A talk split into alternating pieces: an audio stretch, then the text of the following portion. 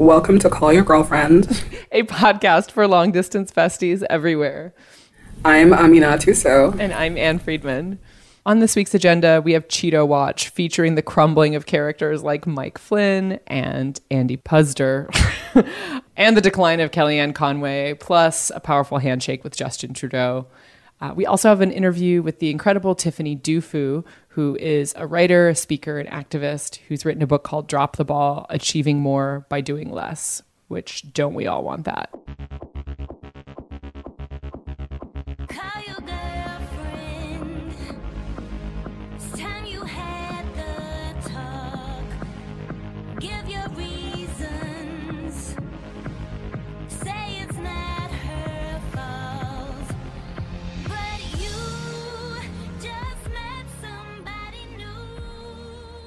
The Cheeto is crumbling. That is like the, the headline. the headline. Orange dust has fallen all over America. we are we are like still in resistance mode, but some things are maybe starting to give. I don't know. I, th- I that's the headline of like what what I have been paying attention to for the week. I'll be frank. There's some like B level news, but like that's the headline. Here's the problem with all the news is that you literally step away to do like your real work or like I don't know, take the train for 30 minutes and like some like big news has happened. I just the pace is unsustainable. Did you see there's a website called like what the fuck happened today that aggregates it all? Like yes. there are some things like that that I appreciate, but it doesn't actually reduce the overwhelm for me to read it all in one place or like read the news like at night and like check back. I went to the spa for like four phoneless hours yesterday and still felt overwhelmed when I checked. And the in. government had crumbled, like literally. I mean, like we had we had pledged allegiance to Russia, and the government had crumbled, and all you did was get a body scrub. It's true. I didn't even get a body scrub. It was like a quick spa trip. I mean, I. Oof. That's crazy. I mean, let's just put it in context this way. Yesterday, two lady assassins, one wearing a T-shirt that said "LOL" on it, assassinated the like stepbrother, I guess, stepbrother, half, half brother, step half brother, the half brother of the North Korean dictator, and that was not the craziest story of the day. It wasn't even like top ten. I know, but you should really check out the screen grabs of like the security footage of the women in the LOL shirts because if you are going to be uh, a repressive regime's hired assassin, you definitely are wearing a LOL shirt. What? It's mind blowing. I know. Here's the problem with these lady assassins. I was honestly really disappointed because I feel like one of them got captured today at oh, the really? airport. So they assassinated him at the airport, right? And then she showed up at the airport again. Like they don't have CCTV with her face on it here was the problem. In the movie version of this right you like run to another terminal and get on a plane to like switzerland and then nobody ever finds you. Yes immediately. You don't put on your wtf shirt and go back to the airport the next day only to be caught. I know. I'm embarrassed for lady assassins everywhere. Um yeah but it's totally crazy. And so you know the the news obviously like everyone watched our like Cheeto president absorb this news because like guess what? One of his supporters was like taking photos at his private resort that he's using for personal enrichment while he's president. I mean every part of this is crazy even like the way it's filtered through and into American politics. right, it's like they're out there like sitting at Mar-a-Lago, which do I get so angry when they call it the Winter White House. I'm like, I'm sorry. First of all, that's garbage, and second of all, that's just another one of your get rich quick like schemes. Yeah, especially when it's. So they're just sitting there, like talking about secure stuff, like in front of everybody, right? I'm just like this. It's like people who are in the spy business, like you've just made it too easy for them. Yeah, I mean, I guess if the spy business is like lol t-shirts show up at the airport the next day, maybe they need it to be made that easy for them. Like maybe that's the lesson of like he's meeting them at their level. Incompetent spies everywhere. Oh my god. But uh well, we did get a spy related resignation this week as well. Sort of. Oh my god. Are you talking about Mike Flynn Sr.? I am. Mike Flynn. Wait, is he Mike Flynn Sr.? well, yeah. Oh my god. Do you not know about Mike Flynn Jr.? No. Who is like one of the biggest ringleaders of Pizzagate? What? I'm not going to explain Pizzagate on this podcast because we don't have time. But like, Google do it. yourself a favor. I did not know Um, that. Also, Mike Flynn, Mike Flynn Jr. is kind of part of the reason of why Mike Flynn Sr. got fired because he tried to get security clearance for his like conspiracy theory mongering son, Whoa. and also he like committed treason with Russia. Right. Side note: committed treason. I've been dying to say treason on this podcast, so I'm happy. Ugh. Literally, our government has like pledged allegiance to Russia. It's nuts. this is where the kind of screaming fake news like false equivalencies start to really like their strategy can really pay off right because it's like oh when the truth sounds like this absurd and you've done all this work to discredit real reporters who are breaking this then i mean it's already hard enough to sort of say look here's real reporting that supports a thing that sounds so nuts it sounds like a conspiracy like i.e like you know pre-internet scandal Watergate. you know what I mean? Like, Well, I know, and the whole thing is a mindfuck, right? Like, I, it's really hard for me to sit and like watch Republicans, for example, really pretend that this is not the biggest scandal since Watergate. Like, what is happening right now with Russia?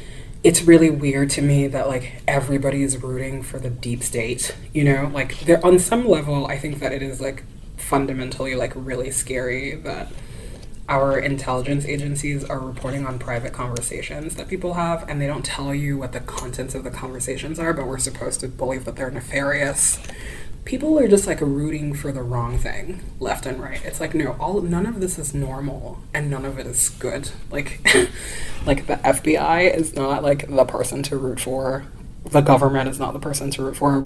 And at the same time, like everybody is terrible. Uh, I was watching, I think it was like on, it was like, I watch too much cable news these days. It's always on in the background. But somebody asked one of the like uh, Republican, like no name congressmen, you know how there's always like one guy from Sure. nowhere. One of them, they were like, "Why do you think the GOP is really quiet on this?" And literally, his answer, his answer was, um, "Well, it's Valentine's Day. They're probably having breakfast with their wives." shut up. no.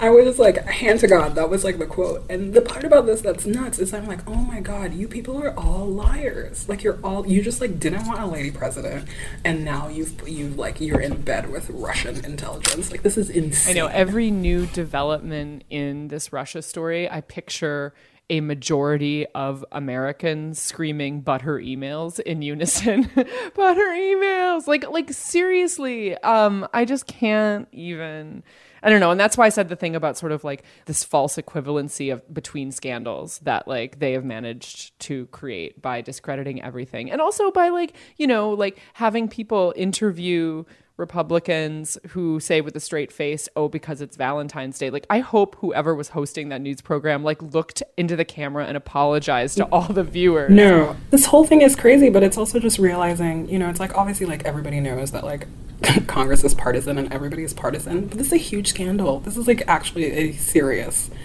regardless of your party affiliation, everybody should be really shocked about what is happening here. Never mind, I take it all back. You elect a reality TV personality, you're gonna get a reality TV presidency. Ugh, yeah. I mean, and along those lines, uh, not our girl Kellyanne QVC Conway, also on the outs, although not officially resigned at this at the, as of this recording. People are saying, and a lot of people, that he unfollowed her on Twitter No, wait, shouldn't we be able to check this? Yeah, but I mean, I'm not going to do the work when there's just rumors out there. Please. This is an easily verifiable rumor. That's all I'm saying. Yeah, so so she's also like she changed her picture to like some like fake empowerment shit and she changed her header. It used to be like a Trump thing and now it's not. And I was like, "Oh, oh, what's going on here? What's next? An iOS press release about how you guys aren't friends anymore? What's going to happen?" I can't wait to see her maker's speech about being a powerful woman outnumbered in the White House. Like, what the hell? that is like that is like the pivot is ready. She's ready to do it. She's such a snake. Like she always uses like tries to use feminism in these like ways that she thinks are really wily and smart and instead it's I'm like, no, constant vigilance. Like we see you, you're a bad person.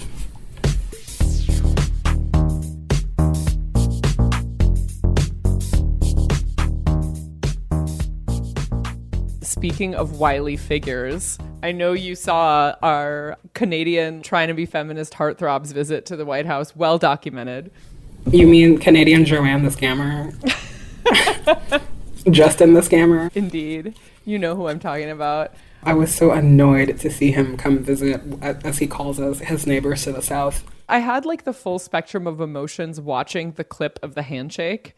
Um, of the, the handshake like, was epic. the, the, so I encourage anyone with a passing interest in various modes of masculinity and power and dominance to study this like tiny clips. I want someone to write a dissertation about different ways of trying to telegraph many many messages to the world with like this like one gesture because it was pretty epic. He had clearly reviewed tapes like like some kind of like you know, getting ready for like a major sports event. Yeah, he's like, how do you neutralize somebody who's like handshake you don't really want to participate in? I know, but I was like, he should have just led him down some stairs. Because as we all, because people are saying that people are saying people are saying our president's afraid of stairs. Or like, you know, asked him what the last book he read, or like try to make him read something on the spot, like to be true to this podcast's favorite conspiracy theory. Obviously, we are Trudeau skeptics in terms of like him being totally perfect, but like just just in terms of if you're seeking to humiliate someone who is as boorish as like the Cheeto, it's almost like you play his game, you fall by his rules. Like it ends up looking like a weird masculinity off, no matter what. Um, you know what I mean? Like it, like it would have played differently. I feel like if if he were like a female leader, I don't know. It's true. Well, one of my favorite things about this visit that was really weird is that this is the visit that they use to like talk about lady empowerment. Oh so obviously, like uh, Ivanka was there, and then there was like a room full of like Canadian business ladies who live in America. Like it was so strange. But the best part of all of it was all of the pictures of Ivanka just like being so excited that Trudeau was there on some real like ladies leave your man at home shit. It was so funny. I mean, he seems like he could be her type, you know? I mean, he's definitely her type. He's like her, he's like, yes, no, definitely. But she was so smitten, and I was like, look at this, signs of life. She, she laughs. I know. Oh, what else? Any any any remaining items for Cheeto Watch before we move on? I mean, a lot of things are like it. We haven't even like covered the surface, so it's like yeah, it's like Kellyanne is bad. Mike Flynn is hopefully will go to jail. Omarosa, who like definitely got hired because she's a goon. She threatened uh, April Ryan, who is like this um, really awesome journalist lady and basically like almost like came to fisticuffs in the White House. And other people saw this, and Omarosa was just like got in her face and like threatened her with like dossiers that the White House has on journalists, which like seems really nefarious. But I'm like from observing this White House, I don't believe that they have a dossier on anybody. I'm like, you guys can't even like fill out paperwork to keep the lights on in here. It's like a Google Doc with three links in it that no one remembers to update. That's like the dossier. It's just like who almost hits somebody at work. You know what I mean? Like it's so disrespectful. Also, April Ryan is an icon. Like, don't come for her. And also, what is Omarosa's long game? Like, honestly, I, that's what I just keep thinking about. It's like, okay, Kellyanne, like, we see the QVC pseudo feminist right wing exit plan for you, right? Like, I can see it. But, like, what is Omarosa's exit plan? Just being a goon. Well, and we haven't even talked about like how Oprah factors into this week's Cheeto Watch news, which is like a gross oversight. Oh my God, Oprah! Um, first of all, happy Valentine's Day to my real parents, Oprah and Stedman. we love you. we love you. Thanks for thanks for your love and for making me. Yeah, so um, the background is we have known for some time that Andy Puzder, who is the uh, Captain Hardy's. Ca- Captain, well, Carl's Jr. slash Hardy's. so, so Carl Sr. Carl Sr. was accused by his ex-wife of being physically abusive to her, um, which came S- out during. Sidebar: So many of these cabinet nominees have been like accused of beating their wives. Well, you know what? It's a strong predictor for terrorism, so that makes a lot of sense. Yeah, white white male terrorism. terrorism. Actually, all terrorism. Never mind. Exactly. Yeah, no, and so then these like men are just collectively terrorizing us. Anyway, so yeah, so we kind of we we had known about this. It was covered at the time in the local press in Missouri and it was it was like you know made made like lady internet and mainstream like news outlets when he was nominated but like it didn't really seem to get much traction with Republican senators, i.e., the people whose like votes matter most when it comes to opposing him, until a Politico reporter finally got the tape of his ex-wife's appearance incognito on Oprah's show to talk about these allegations. Yeah, because Oprah turned the tapes over. I mean, this is a strong, like a strong possibility, right? No, I, I think it was reported that that's actually exactly oh what happened. Yes. Sidebar. Pe- people are saying. People are saying. People are saying.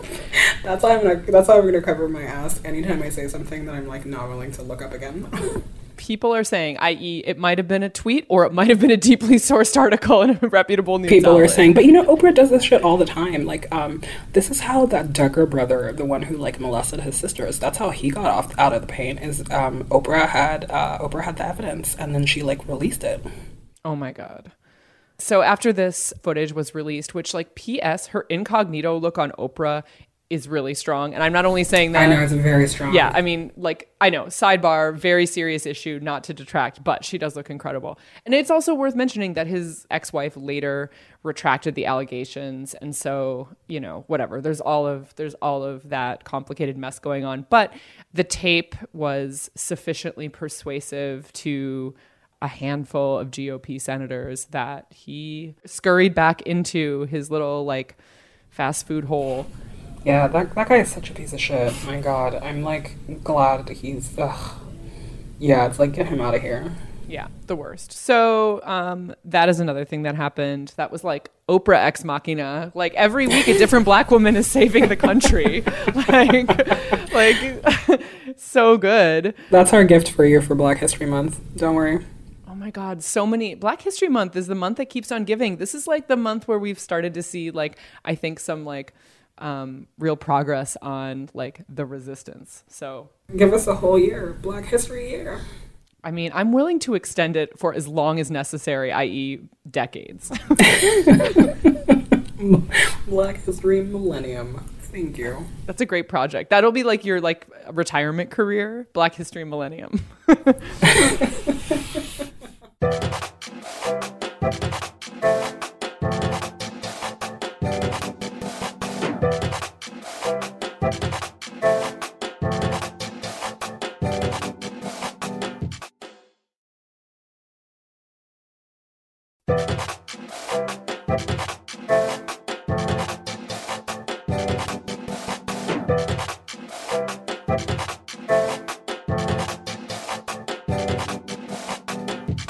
Okay, so in a very non newsy, like exhale together break. um, I interviewed the incredible Tiffany Dufu, who is a writer and an activist and a speaker and someone whose work that I've known about for a while, but who I have never met IRL. And she has a new book out this week called Drop the Ball, which listen listen to this subtitle. It says Achieving More by Doing Less. Oh my God, sold. She can sell this book to any woman ever, anywhere with a subtitle like that. I'll let her explain it in our conversation, but I think that she's sort of targeting it uh, in many ways at women who have a lot of responsibilities with their families or at home and also have a lot of really big important drives and desires in their careers. However, there is like a really important in this political moment lesson as well of like what are the things that you can kind of let go and let slide when everything feels big and pressing and important.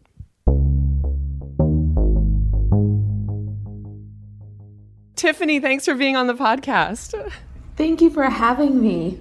I'm really excited to talk to you in part because you are a woman who specializes in feelings of overwhelm. Yeah, I think I think that and I think that that is, those are feelings that many of us are having right now. Maybe you can talk a little bit about your work and about your book and about what you do. Yeah, absolutely. Well, my life's work is advancing women and girls. When people ask me at cocktail parties, what do you do? That's what I say. Um, so my life is very simple. I already know what's on my tombstone, and I'm just kind of project managing. My oh my God, what's backwards. the phrase? What's the phrase on your tombstone? Sorry, I have to know. she got to as many women as she could. Oh my God. I love that. Yeah. Sorry to cut yeah. you off. Okay. no, no, no, it's fine. But either way, you know, I'm just kind of project managing my life backwards. And right now I feel really lucky that I get to execute my purpose as the author of Drop the Ball and also as Chief Leadership Officer at Levo. And, you know, for most of my career, I've been focused and on collective solutions to getting more women into leadership, which is one of the things I'm pretty obsessed about. And so I've been largely an advocate for equal pay for equal work, for public policies like affordable childcare, for corporate practices like flex work uh, situations in order for us to create environments and cultures where women can bring their full selves to the table.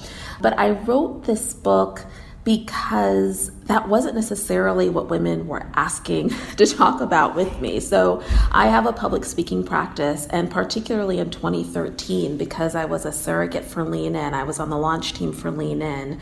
I did a lot of public speaking. And one of the observations that I made was that every time I would give a speech for 45 minutes or an hour about all of these collective solutions that I thought were really important, the first set of questions I would receive immediately following in the Q&A would be what seemed to me personal questions that had nothing to do with what I had just spoken about. So, for example, I'd wrap up a talk and a woman would raise her hand furiously and say, "Okay, I have a question, Tiffany. Um, I heard you talk about your daughter who's seven and your son who's 10, and you said something about your husband, and he's in Dubai right now. You're in San Francisco with us, but you live in New York, and tomorrow you're going to be in Baltimore. I really like your dress. Your shoes are great too. And you seem really happy and perky and fit. And you're into this career that you have that's all about your passion and purpose. And honestly, I'm just trying to figure out how are you doing all of this? and you know all of the other women in the audience would just kind of you know clap like yeah we were kind of wondering the same thing and I would always answer that question with this one liner. I would say, Well, I just expect far more from my husband and way less from myself than the average woman, which got enough laughs that I could move people on to what I thought were the more substantive questions that they should be asking me about what we're going to do for all women.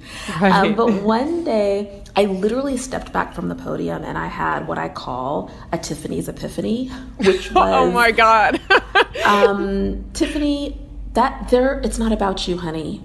They're not asking you how do you manage it all? Because they care about you. They're asking you that question because they're trying to figure out for themselves how can i manage it? And the answer that you're giving them is not sufficient for someone whose life's work is advancing women and girls. You owe them a better answer and you, one of the things that Marie Wilson taught me, who's just my sage and my mentor and my sponsor, which I hope we'll get to, um, the importance of those people in your life, she taught me that, Tiffany, if you ever want to create real change in the world, you're going to have to meet people where they are. And what occurred to me in that moment was that while I was pushing women to aspire to be a CEO or a senator or an entrepreneur, that they were telling me, okay, that's great, but I'm just trying to figure out how to get out of the house with everyone at the right time with the right backpack. So can right. you like just help me with that first? And I realized over time as I delved into this work that it's very difficult to be ambitious and to live your ambition when you just have a lot on your plate and you're very overwhelmed. And in fact, the overwhelm itself can stifle our ambition. And that's why I decided that I needed to write something that, in my opinion, now in hindsight, could have been a precursor to Lean In, which is drop the ball first, honey, so that you have the bandwidth to lean in. You and I both live in a country that has pretty inadequate social policies to support like women but like you know people in general like trying to sort of live a full life. So like part of me is like this is a problem that definitely manifests itself among women who have a certain career aspiration or devoted in a certain way to like a life passion but it's like it's also kind of an everyone problem right um mm-hmm. as i was reading your book you know the thing like when i went into it with this number one question which is dropping the ball sounds great achieving more by doing less sounds perfect. Like I, there's nothing I want to do more than achieve more by doing less.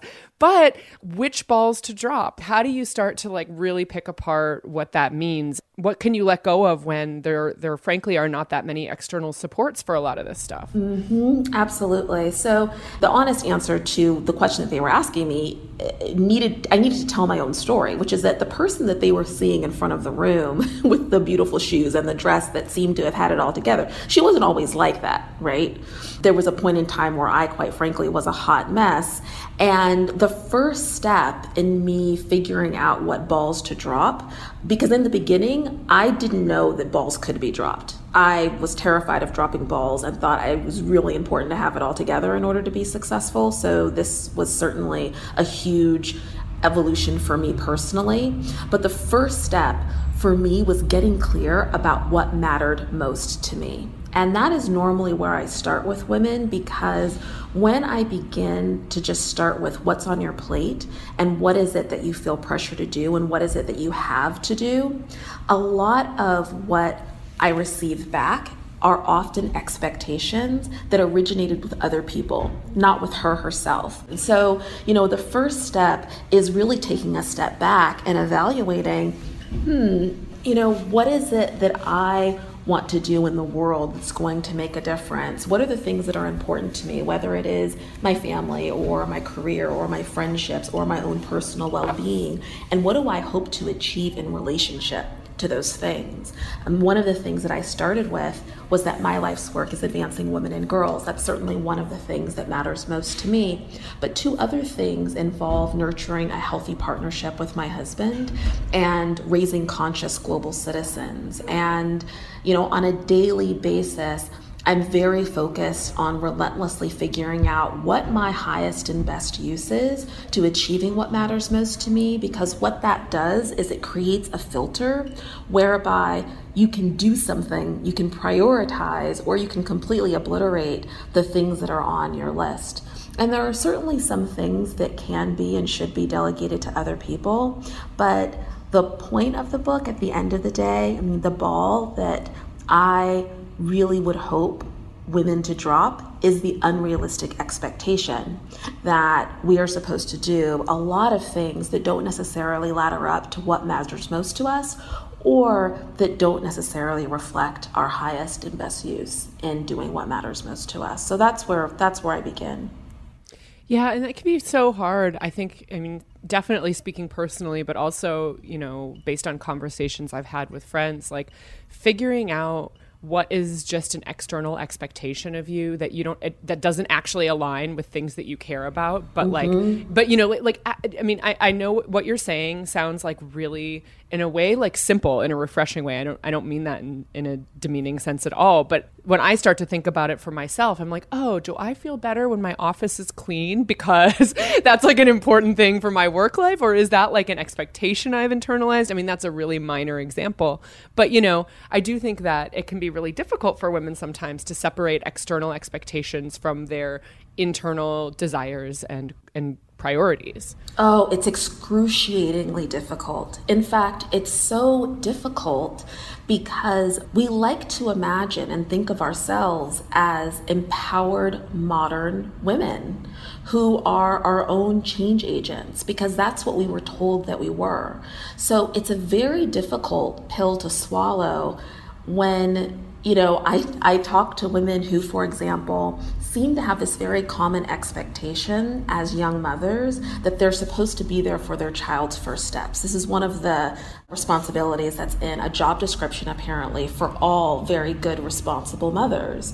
And I find it fascinating that regardless of where she came from or what her family values were or how she was raised, she feels this pressure. Um, and it ends up being this narrative often at the beginning of your kind of career, you figuring out, you know, what your priorities are, what you're going to do about this moment where your child, you know, takes their first steps and, and what you're going to do about it. So, and, and if you ask her, she'll tell you, no, no, I want to be there because I think that's really important. And then when I say, but I speak to women every week, like six or seven women a week. I don't say no to any woman that reaches out to me. And I've been doing this for five years. And every woman, when she gets to this point in her motherhood, feels very strongly that she's supposed to be there. How can it be that it really came from you and it's really originating with you if nearly every woman that I'm talking to feels this pressure? I, I, I suffice that it must come from something outside of ourselves. And for me, that was the first step was really delving into why is it that I feel like I'm a bad mom if my child's hair isn't done? Why is it that I feel like I've committed some kind of moral transgression if the dishes are piled up? What is it about my connection, this relationship between my value and my worth and the roles that I'm playing and the performance of those roles that my husband doesn't seem to have at all? if our son needs a haircut, it never would occur to him that he's a bad father because because he needs a haircut. for you know, for all of us, it's very different. For me, a lot of it came from my childhood. It came from the model that my mom set uh, and her expectations. Of course, she didn't have a full time career outside the home. She didn't have a smartphone. She didn't even have email when I was growing up. Um, some of it came from popular culture. I love. I grew up on the Cosby Show. I thought I was going to be Claire Huxtable. That's that was my model of a, a, strong, smart, capable woman. You know, it never occurred to me as an adolescent watching, you know, The Cosby Show that the idea of a woman having five perfectly well behaved children, a clean home, and making partner at a law firm was kind of ridiculous and would have right. been a very difficult thing for me to achieve. So, you know, part of it is really separating what was the social conditioning, what were the expectations that we were taught to feel are ours, and what are the things that now in our current form in life we choose and we identify are the things that are really important to us. So, do you have um, exercises or tips for how um, women can start to unpack that for themselves?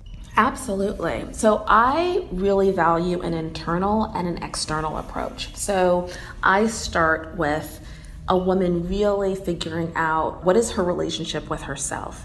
There are a couple of exercises. One of them is really cheesy, but it works. It was made popular by Stephen Covey in his book, The Seven Habits of Highly Successful People, and it's a funeral visualization exercise. I don't know if you've ever tried it, where you imagine, although it sounds very morbid, um, people eulogizing you at your funeral. So you imagine the future. You don't imagine a tragic death. You imagine, you know, your in your 90s, let's say, and you die peacefully, what is it that a family member, a coworker, or a friend might say about you and the impact that you had on the world? And there is something about shifting your perspective to really think about the end of your time and your journey on this planet in this lifetime that helps you to gain clarity about what really matters most to you and what you want to be known for and what really is important to you. Sometimes when I'm coaching women, I can guide them to another exercise. So, for example, a lot of people have vivid dreams, but they tend not to write them down. Another way to really get in tune with your own voice and with what matters most to you is to just simply write, like, have a notepad by your bed. And as soon as you wake up, just write down your dreams, everything that you can remember, and do that for a few weeks and then go back and read it. And it's amazing the kind of clarity and the kind of imagery that comes forth. The second half of the process involves getting feedback from people who know you and have known you in different contexts and in different times in your life and just asking them one simple question, which is When have you seen me at my best? Can you talk about when you've ever seen me at my best? And to just listen. And after you do it with three or four people, as many people as possible, but even three or four, you can begin to circle the words and the phrases that are common. And what it does is it gives you a sense of what are people's consistent experience with Tiffany, or what is their consistent experience with Ann? That's kind of the thread that's always been there that can help me to figure out when I mirror that with my own reflection upon myself and the impact I want to make, what really matters most to me. So that's that's where we that's where I start. Yeah, and then oh god, I love. Sorry, I'm like I'm already like like down the funeral exercise in my head. It's like I, you were talking and I was listening, but I was also mentally sort of at my funeral during that mm-hmm. during that part. Um, it would seem like the next step is also sort of acting on that, right? Like yes. then, and um, you know, not to harp on this point about support. Like obviously, like you work you work on these issues, so you know, like that um, you know, sometimes whether it's cultural or whether it's like economic or really concrete, like it, it, it is like difficult sometimes to actually then act on the results of all of these conversations with friends and all of your dream journaling and, yes. and all of that. So is this something that like, you know, the next step of this is women doing that individually? Are, are there some like collective answers to this too? Wow, you know what my collective answers holistically are, um, because I just think that I think that women need more support, and families, quite frankly, just need more support overall. With some of this, women are not going back home. Like we are the primary breadwinners in forty percent of households, and we really do need systems set up in order for us to thrive.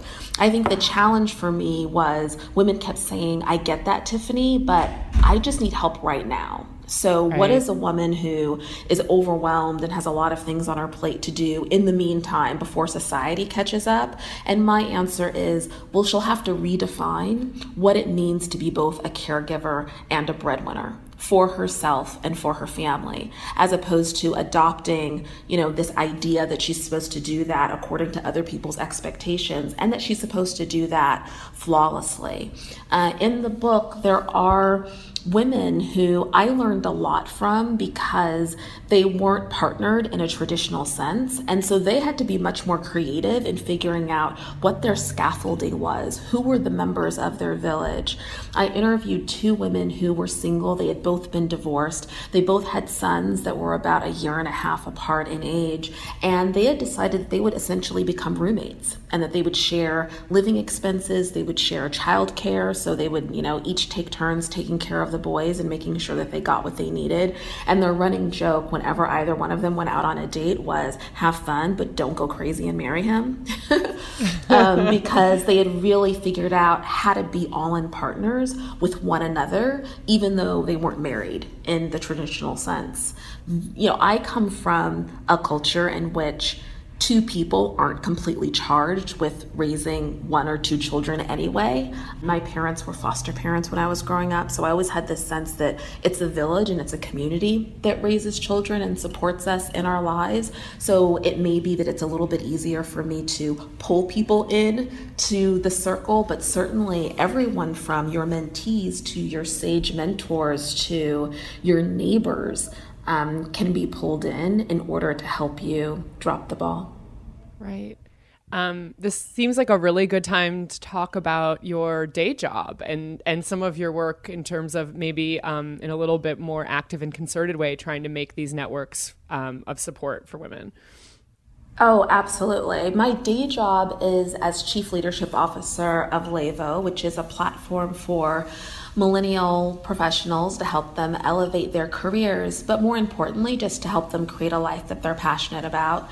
And anyone who's listening who needs support and wants it should absolutely go to levo.com. It's L E V O.com. And there are local Levo chapters in many markets around the world where you can connect with real life people. But if you just visit the platform, there are people, mentors who are there to help you achieve clarity through guidance and encouragement, which at the end of the day is what we all need in order to be successful. I talk to so many women and who feel guilty. You know, guilt is this strong sense that you've committed a moral transgression. And I find it ironic and absolutely heartbreaking that the people who spend the most time caring for and being there for and trying to support themselves and others are the very same people who feel that they've committed a moral transgression in the process of doing that. And if there's anything that I've said on your podcast that can help a woman free herself from that, if even if it's just a tidbit or a catalyst, um, that's basically why I'm here. Yes, tell everyone listening where they can find more of your work. Maybe shout out the name of the book one more time. Anywhere else you want to direct people? Yes, absolutely. The name of the book is Drop the Ball Achieving More by Doing Less. You can find it at tiffanydufu.com or you can go to droptheball.com. My message to women on Valentine's Day is to love yourself. Drop the ball. Oh my God, that's so great. Tiffany, thank you so much for being on the podcast. Thanks, Ann.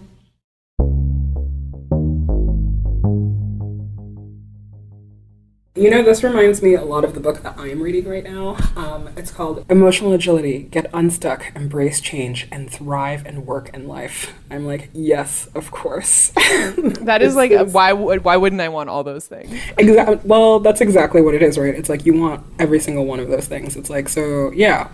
And uh, we all know how much I love reading books by psychologists who like know what they're doing yeah, so it talks a lot about like self doubt and like failing, you know, like failing and fear and how to really get out of that and deal with it in all these areas of your life. And so I think um, that I'll be really excited to read Tiffany's book next because they kind of go hand in hand for me.